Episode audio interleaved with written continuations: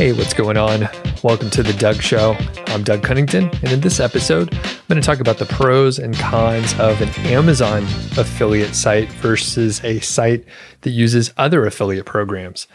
The origin of this question is Masher, a community member over on the YouTube channel. So he's a subscriber. He's been showing up to a lot of videos lately, just uh, chatting, leaving comments. And I actually posted on my community tab on my channel asking for questions, usually for videos, but I cheat and I use the same ideas for videos and podcasts and for blog posts because it'll fit for all of them. So Masher basically wanted to know like what's good and what's bad and just kind of break it down. So that's what we'll talk about today.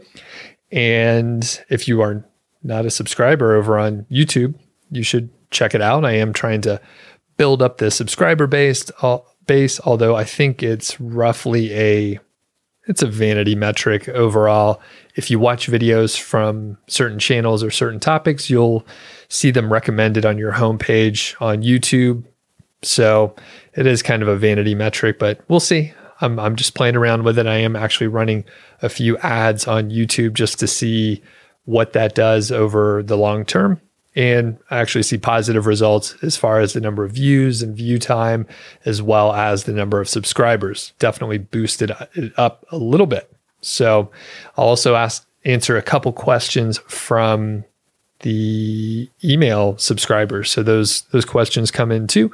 And Bonnie, who is an email subscriber and a YouTube subscriber as well, she had a couple questions that I'll be able to go over. So that's what we'll talk about today normally, as most of you know, I spend a lot of time on the Amazon Associate Program. So there are some awesome things with Amazon, of course, but there are also some issues. And, you know, one of those came up this year with the commission rate change. And that hit a lot of people very hard. Uh, a friend of mine, Matt Giovanisi, you know, he was on this show a couple times and I mean, it cost him over six figures in estimated revenue for just this year alone. And if you actually like multiplied that out for the value of his site, if you were to have sold it, say at the beginning of this year versus the value of it now, it kind of hurts. I, I actually haven't talked to him about that, but I mean that's a it's a huge amount, huge amount of money. But regardless, I mean he's still doing well, and there's pros and cons to any sort of business. So we'll go over a few of them here. And before we get into it, I do need to mention a sponsor, Ezoic. Ezoic released their site speed accelerator, which makes your site load faster and decreases the load times. You end up with a much better Google page speed insight score. And it basically kind of, I don't want to say automate, but it takes care of that stuff for you. Usually check a couple boxes and it tends to work a lot better than if you just grab a off the shelf plugin and try to use that. So keep in mind, this is a standalone product and any website can use it. There's a free seven day trial and they guarantee that you'll get an 80 or higher on the Google Page Speed Insight score after one week with a Site Speed Accelerator. Now, you should try your best to get your site loading as quickly as possible without using any tools, whether it's the Site Speed Accelerator or anything else. A lot of times people will have uh, just huge images and a poorly implemented website. Maybe the their server is bogged down with a bunch of other websites that they're hosting, or maybe it's just a slow server. So do your best to get your site loading as quickly as possible then try to optimize it. If you're optimizing a mess, you're still going to have a mess at the end of the day. You can also use the Site Speed Accelerator on any kind of site and any CMS. So if you're using, actually, I don't know many of the other ones out there. I think Joomla is one of them, and I don't know. There's other CMSs aside from WordPress, but it'll help your site load faster. And another quick tip if you use the DNS integration, your site will load faster versus if you use the WordPress plugin from Ezoic. So keep that in mind. It's a little bit more to configure. You will have to update your DNS settings, but you'll end up with a, a much faster loading site because it sits on top of WordPress. All right. So it's it's over WordPress. If you I'm gesturing with my arms, you can't see it, but check out the site speed accelerator and thanks to Ezoic. So let's get into these pros and cons. I think I'll hit the pros for Amazon first. A lot of them are, you know, things you you may be, you know, thinking right now already. The fact is, Amazon has a huge volume of sales. People trust Amazon, and from a conversion and sales perspe- sales perspective, easy for me to say. Basically, if someone is kind of interested in a product, there's very low friction to hop on Amazon and just buy it. In fact, my wife and I have Prime and we have apps on our phone. So if we are thinking, hey, we need to order or buy something, we could be out on a walk with the dog, look up the item, order it, and super low friction. We don't have to put in any billing information. Amazon already has it. We know we're going to get it pretty quickly with Prime, although they've slowed down their Prime deliveries a little bit with uh, quarantine and COVID. Obviously, there's some supply chain issues with a lot of people just being home and ordering online. Nevertheless, you get it quicker than uh, a lot of other places are shipping. So, very low friction, and you just have that huge volume of sales.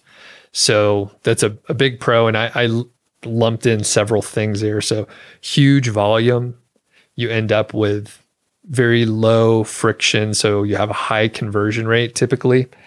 And the other thing is the number of products that you can get. So many different departments, so many different categories. You can basically outfit your business. You could order computers. You can order, if you're a YouTuber, you can order like camera gear. You can order furniture and just anything to build out an office. You could, you know, get anything you need for your home. I'm sure a lot of people spend a lot of their time there.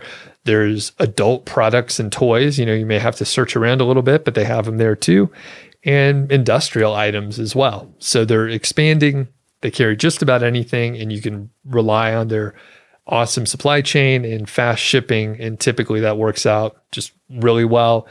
And the, the prices are quite low. So another pro, of course, they have a razor thin margin perhaps i have no idea and they aim for the the volume but i mean most of the time you're going to find if not the best deal pretty close to the best deal on amazon plus when you lump it in with um, you know the fast shipping and the convenience that comes into play too so all of, all of these kind of work together so you end up with like really easy conversion so the other cool thing, at least right now when I'm recording this, is Amazon will give you a commission for other items in the order, in the shopping cart, even if you didn't recommend them specifically. So this has, you know, been going on since the beginning, but I believe actually I didn't check before I started recording, but I believe it was like in the last year or so in some of the markets, like uh, some of the European markets, the smaller associates programs, the orders were sort of judged differently. You have products that are qualified orders, those are ones that are recommended, that you recommended, and then there's unqualified orders. So I'll um, need to actually find a link so that I could put this in the show notes so you could read further. But basically, there's a concept of qualified and unqualified sales. So you may get a lower commission rate for the unqualified sales, which in some you know in some way you didn't help convert that so you didn't help encourage the buyer to get that product because maybe your review was on a laptop and then they purchased diapers. So, t- completely unrelated. You probably didn't help that conversion happen.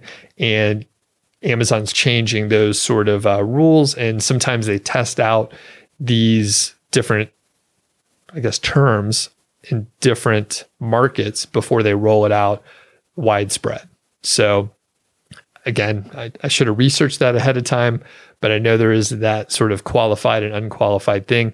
Now, the thing is, right now you you do get a commission on those other products, so that is a good thing. That is a pro at this this point in time.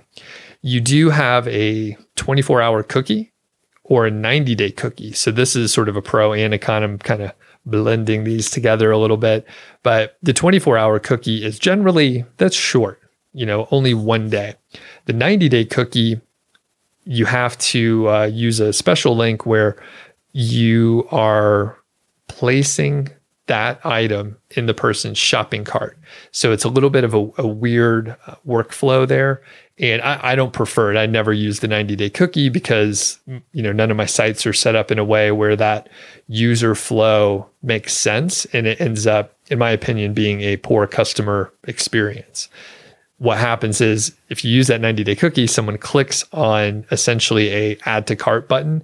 So they don't get to see the details of the product. They don't see the the uh, image or the summary like you would normally expect when you click over to Amazon. So that that is sort of the downside with the 90 day cookie, but but it is available. And I think if you had more of a, I guess, e-commerce style shop where you had more information about the product, the summary, and all those details, and the person knew when they click that button, it's going into their Amazon shopping cart, that would be okay. I've never had a site set up like that. So for me, it never made sense to do it. Now, on to the cons for Amazon. You have a, a generally low commission rate. Of course, they've lowered it a couple times in a massive way over the last couple years. First in 2017 and then here in 2020. And in both cases, it was it you know it depends on every single associate out there, but it could have ranged from a hit of, you know, 10% all the way to 60%, depending on what products you were mostly selling, what niche you were in, and uh, several other details, the volume that you were selling before. But in general, both of those changes reduce the commission rate in a general sense to nearly all of the associates. So those are big hits. The other thing, very related, is essentially you have a lack of control. So, because of the volume that most Amazon associates are selling through Amazon, it's a lion's share typically of what they're selling and the revenue that they're bringing in. Amazon generally isn't in the business of helping out the little guy so much. They are growing, they're sort of expanding their their reach in a in a general sense. So the trend is lower commission rates. The trend is you know less for the associates and more for Amazon, which I mean I can't blame them. They're running a business, and a, f- a few months ago when we got an update from Ellen, she mentioned you know the same thing. You know when we're running our affiliate businesses or our, publishing businesses, media companies, however you want to describe what we do here, we're trying to find cheaper services. We're trying to, you know, sh- shave down our expenses. Exactly what Amazon is doing on a much bigger scale. And, you know, we may not agree with how they're doing it, but we're playing in their ecosystem. And part of that is not having control over really anything. So they could change the commission rate and we can get upset about it. We can go somewhere else, right? We can do something else. But in, in general, there's nothing we can, um, we, we can't do anything to impact their decisions. We can complain. I think it was very cute. I thought this was a cute thing. I, think there was, um, basically people gathering signatures out there trying to you know show support for rolling back the commission rates. And I just thought that was the silliest thing, the silliest thing that people were like, yeah, you know, Amazon cares. And uh, if, if enough of us band together, they're to, you know, maybe change it. So silly. I, I don't know. I guess it was a, a cute idea, but I don't know. I don't know. Let's move on here. I think that's it for um, the cons. There's probably several others, and I would love it for the people out there to shoot me an email, feedback at doug.show, if there were some cons that I totally omitted. You know, generally the huge volume is uh, great. The awesome conversion rate is awesome and then the commission rates are low. That's the trade-off. That's the big trade-off there. I will answer a couple questions here before i talk about some other affiliate programs and the pros and cons there. And let's see basically we're hitting the the niche website builders q&a segment. This is a new segment. We started it uh, last a couple episodes ago last week. And niche website builders are the hands-off one-stop shop affiliate marketing agency that you are looking for. And it's run by affiliate marketers and they were scratching their own itch. They weren't happy with the services for uh, link building and content out there and they pulled some things together. I know the founders personally, and the very cool part is they have uh, sort of a, a technical corporate background, much like myself. So they are well qualified to identify a need in the market and then pull together a team with tight SOPs. And I think that's why they've been able to execute so well um, in the short time that they've been around. They're they're pros and they know how to pull together a team and get stuff done. So let's get to Bonnie's question here. So, uh, she has a lot of questions about structuring the business of affiliate sites. And I think she'll probably send some more in, but she's wondering how to keep the affiliate business separate from all the things in her personal life since she's not looking to brand herself in the moment at the moment, sorry, brand herself at the moment. I'm reading the computer screen, it's kind of far away. So she's wondering about setting up Google accounts for the business versus using her own personal account, wondering about using a pseudonym or a pen name and basically to keep her her family and her personal interests separate. And she just wants to figure out how to do that and she doesn't want it to be like shifty or any sort of unethical stuff. So this is a great question here. Basically, there's no there's no real issue with using a pen name on the site.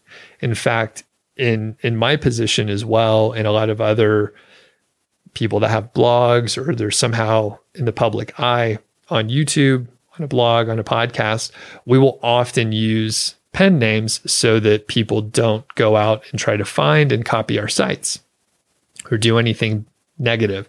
Negative SEO is a, a, a, problem as well. So a lot of times we will use a pseudonym. Now, I think it's important to not put anything that's like a blatant lie, especially if it edges on the unethical area. So let me give you an example. And I don't think, Bonnie, that you're thinking of doing this, but you wouldn't want to have a medical related site and then say you're a doctor and you've been practicing for years, right?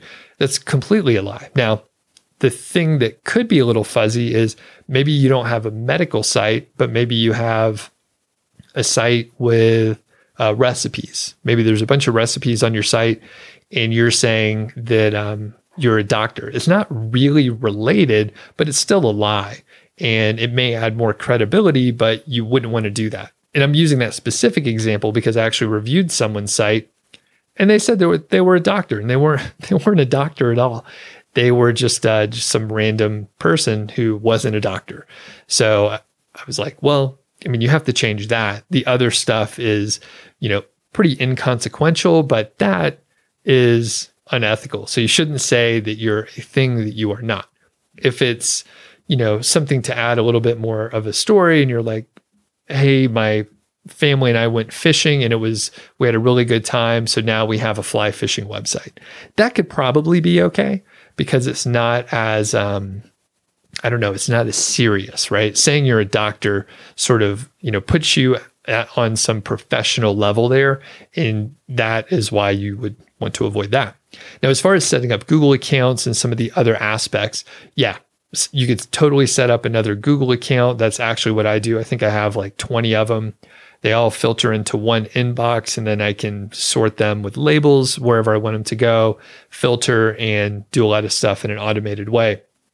The point is, you can have your Google account and other sort of uh, accounts and profiles out there. That is generally okay. Now, when it comes to maybe networking and corresponding in with other people in your niche, then you sort of have to look out So let's say, for example, you launch your site under a pen name and you have an email address also under that pen name, but you start networking and you sort of make you know online friends with some of the other people in the industry. That's great. At some point in time, you may be like exposed to them with um, your your real name. So, and this literally happened to me. And basically, I just said, "Hey, I have a professional career, and I and I told them ahead of time. By the way, they didn't find it out, and then I had to fess up. I just said, "Hey, I use a pen name on this site, and I have this other email address." because I want to keep everything separate. I have a, you know a corporate job and I don't want you know HR to poke around and, and get upset because I have some side hustles. And that's no issue. Like 99% of the people will understand that. And 100% of the people that I ever told that completely understood. They often do the same thing. And I mean, you, I actually know a fairly prominent uh, podcaster who only used like a, a, fake name. She used her initial for uh, like her name. She just said she was Jay and never, you know, revealed it for a couple years. Had a very big podcast, pretty well renowned. And um, after a couple years, and she was doing it full time, then she revealed her name and it was fine. The other thing is, I mean, she went to conferences and, and knew people on a personal level. So she wasn't like trying to hide who she was, but she literally needed to make sure that her, you know, corporate career and her side hustles were completely separate to not have any issues with that. So it's totally fine to keep those things separate and use a pen name. One other aspect which you didn't ask about, Bonnie, but I could talk about is the accounting. So consult your, you know, legal professional and your accounting professional because we're getting into areas that I'm not super well, I'm not qualified. I'm just not qualified. I'm not an accountant, I'm not a lawyer. But here's what I did. So when I first started out side hustling, I actually had a, a, credit card that I didn't use very often. So I said, I'm only using this credit card for my side hustle slash business expenses. And it was very easy to do the accounting because I could just pull the reports from that specific credit card and it didn't mix in with the, the family credit card. You can still pull out the expenses, but then you have to go through and look at every line item and pull out those expenses.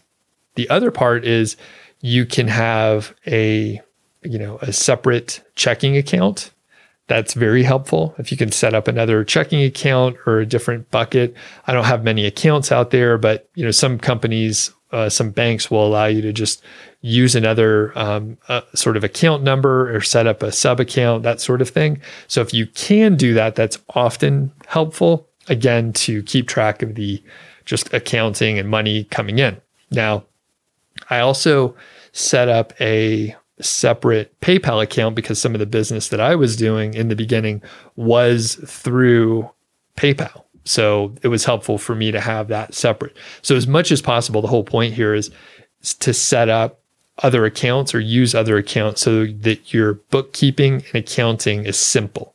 Yes, you can go back through and like pull out the line items, but trust me, you don't want to go through your full annual uh, spending and have to try to remember what expenses were business related and which ones weren't. So, credit card, you know, super easy. I just happened to have an extra one that I wasn't using much and it had been around for a long time.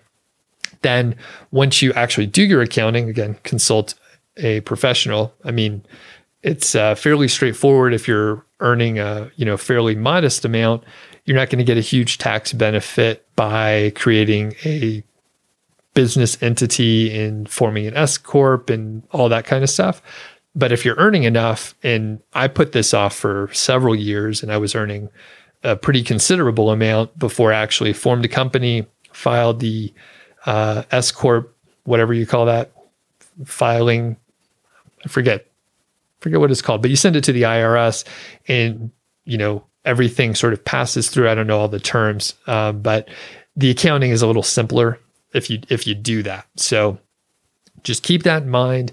If you're just getting started, don't worry about it too much. It'll end up being, you know, uh, hopefully a few thousand or tens of thousands of dollars, and then it just sort of uh, fits in your normal income. At least that's the way I understand it. Once I form the corporation and did a lot more complicated things, that's when I pulled in an accountant because the mistakes would be a lot more painful to roll back. Prior to that, it was, you know, like I said, sort of inconsequential to uh, put things under the uh, not a sole proprietorship, but to put things under my my normal income, right? So it was mostly fine there, and I can't emphasize it enough to you know talk to an accountant. All right, talk to an accountant. So this segment was brought to you by Niche Website Builders, and they use the same approach on their own six figure portfolios. Their content packages come with a proprietary keyword research process, and they're written by in house native English speaking writers. They're formatted using the templates proven to convert, and they upload into WordPress with your affiliate links. And in fact, they um, did this work for me, and everything was in there uh, flawlessly. They did a really great job. I got about 20,000 words of content in the last uh, week or so. They did a great job.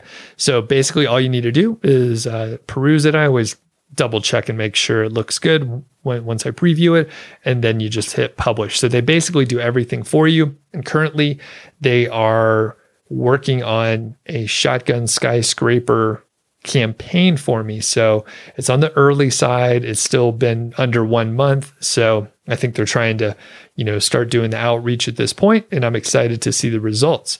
You can either save 10% or get 10% more content as a Doug Show listener. So there's a link in the show notes here. Just follow that over, put your name and email address in there, and they will send you the coupon code that you need to save the money. So thanks a lot to niche website builders. So let's uh, let's move on to some of the other affiliate programs and the pros and cons of those. As I mentioned before, often these just end up being the like the converse of the Amazon side. So I'm not going to go as deep because you'll basically understand because it's the you know the inverse. So a lot of times other affiliate programs are going to pay a much higher commission rate, especially when you get into digital products. And this is, you know, one of the big themes that I hit on with multi-profit site. That's my other flagship course out there, where basically you're trying to earn from a variety of sources instead of just Amazon. And the the cool part with the digital products is essentially there's very little overhead to sell more of the product or uh, distribute more of the product because it's all digital. So software, right? It's already created and if more users are out there, the cost of distribution doesn't really go up. It's usually the same. If you're selling a super huge volume, then perhaps there's more bandwidth to pay for, a couple other items like that. Yes, if it's software, you may incur, or the company may incur more cost in the form of support or upgrades and that sort of thing. But generally, it's um, infinitely scalable. Courses are also infinitely scalable, usually in, you know, kind of a, a better way, I think, because with software, you do have to upgrade it perhaps a little more often. If it's, for example, a WordPress plugin or theme, WordPress updates things, and then you also have to play in the whole WordPress ecosystem, which means you can have conflicts with other plugins or software that's running on the same platform. So, kind of going a little deep here, but essentially, other affiliate programs probably will pay a higher commission rate. Not all. And I recently saw that Walmart was reducing their commission rate as well, which um, was, I was a little surprised. I was hoping they were going to maybe do the opposite and step up and, and think, hey, we're going to try and get more of the market share from Amazon. But they cut their commission rates. So I don't know anyone who is actually making a whole lot from the Amazon affiliate pro or sorry, the Walmart Walmart affiliate program, but Hopefully, I wasn't saying Amazon that whole time. So, anyway, Walmart cut their commission rates as well. Now, the other affiliate programs might be very specific. So, maybe it's uh, like REI. So, REI is an outdoor shop here in the US, and they have an affiliate program as well they have sort of higher end products that you probably can't get anywhere else, right? So you end up with that higher commission rate. But unfortunately, right, people are maybe not inclined to order as much stuff. And as I mentioned before on the qualified and unqualified orders over on Amazon, at REI, you could be buying a backpack and you know a bunch of other gear and hiking stuff and some boots but you you won't be able to get those diapers, right? You can't get the just obscure things because they are only selling stuff that you can get in their store, which is pretty tightly focused around being outside. So you do have the the con of just less of a selection. You also, with other affiliate programs, typically will see a lower conversion rate. Again, it does depend on you know your traffic and the products that you're promoting but in general you're not going to convert as much. There's more friction. I mean i have ordered things from rei in the past but it's highly likely that the credit card in rei uh, for my account is expired and i would have to enter a new one. So that friction is completely different. Plus i know if uh, i need to return it either I'm going to have to take it to a store, which is a little further away, at least where I'm located here, than if I ordered something from Amazon and I could just go take it to Kohl's, which is something they do now. Uh, no charge. You just apparently show up at Kohl's and they'll send it back to Amazon, which is kind of interesting. So there's a couple, you know, not usability, but there's a couple aspects with these other affiliate programs where there's just a little more friction, where I'm going to think a little bit harder before I actually order anything. Not always, but a lot of times that will be the case. And again, a lot of these blend together, but with the other affiliate programs, it may might just be in one niche, right? So REI is outdoor. If you're working with like uh, Office Depot, it's just office related stuff. There's a, a couple couple little extra things in there, but um, you know, generally, that's I mean, it's in the name. Office Depot, Office Max, whatever. Like all, they just carry sort of the same sort of stuff, and you're not going to be able to get um, a backpack at those places. Do let me know if you have any pros or cons that I missed and omitted here. Would love to hear from you. So you can send me an email at feedback at doug.show. Um, Matthew actually sent me an email, and I'm not going to mention everything that he put in his email because I didn't get full permission yet. I actually I just sent him an email, but basically he's been listening to the show for a while, and his subject line was "What Sandbox." So basically, he started a blog in May of 2020 on a brand new domain, and he just got over 10,000 sessions in July. So that's pretty awesome. And he's earning um, under a thousand dollars, but over 500 per month, which is great. He says he hasn't done any link building. There's only 26 posts, which is pretty awesome. So, again, I'm not going to reveal everything here, but he also, this is the kicker, he has no experience building sites. So, this is his first one ever. And um, hopefully I'll be able to do an interview with Matthew and I can hopefully share some more stuff. But I mean, there are untapped niches out there. It seems like there should be a, more to this story, and maybe I'm missing something, but it happens out there. And then, I mean, I started a site around the same time. There's roughly about the same, um, maybe I'm a little bit later, but basically, I have about the same amount of content and he's doing better than me right now. So I don't know how much time he's spending on it.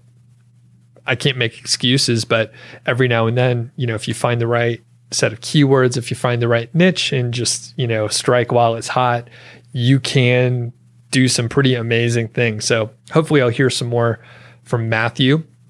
I have a awesome new interview coming up soon from uh, Gaurav, who you may know from some of the YouTube live streams that I've done. He's often in the chat there, and I've I've given him a shout out once or twice. But he has a pretty cool story where he purchased a site and has been able to grow it really quickly, really fast, with um, about 200 pieces of content.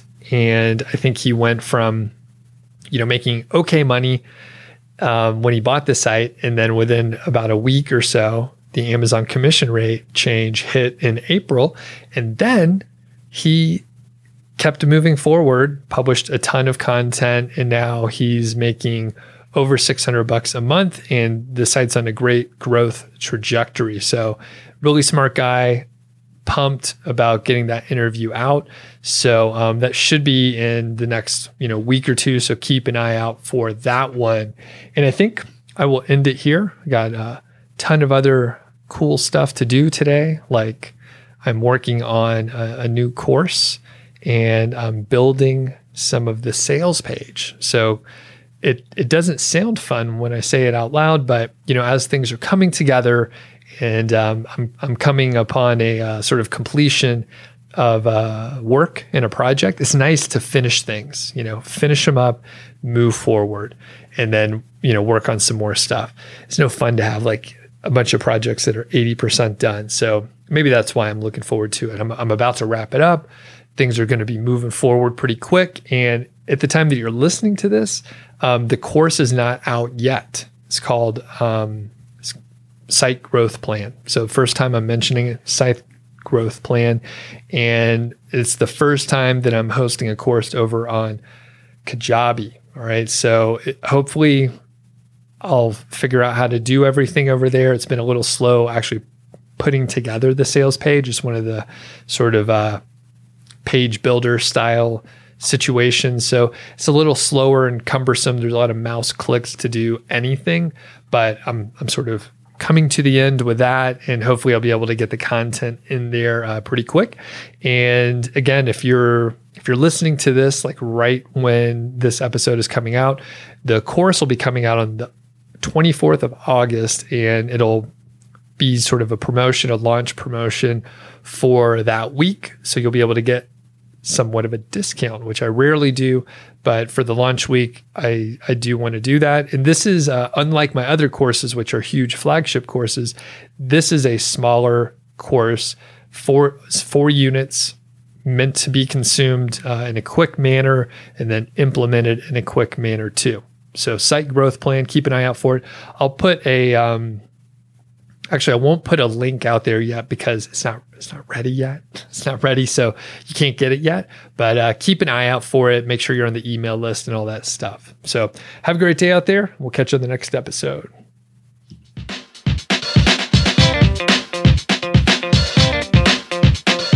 Thank you so much for listening to The Doug Show. I really do appreciate it. I mean, I'm just sitting here on my computer recording stuff, and uh, you're listening to it, and I think that's awesome. If you enjoy the show and you know someone who maybe would be interested in it, please let them know. I think it would be fantastic if you help spread the word. If you are not signed up for the Niche Site Project email list, well, you're in luck. All you have to do is go to nichesiteproject.com, click the green button, enter your name and email address, and I'll send you a bunch of cool stuff about affiliate marketing, productivity, including all my templates. If you happen to not be subscribed to this podcast, please do subscribe and don't forget. I welcome your questions. So you could send uh, your emails to feedback at doug.show. I got that really cool domain, doug.show. That's it. So feedback at doug.show. Or I'm going to leave my voicemail number in the show notes. So all you have to do is give me a buzz, leave a voicemail, and then I'll potentially put you on the air. So looking forward to it, and we'll catch you next time.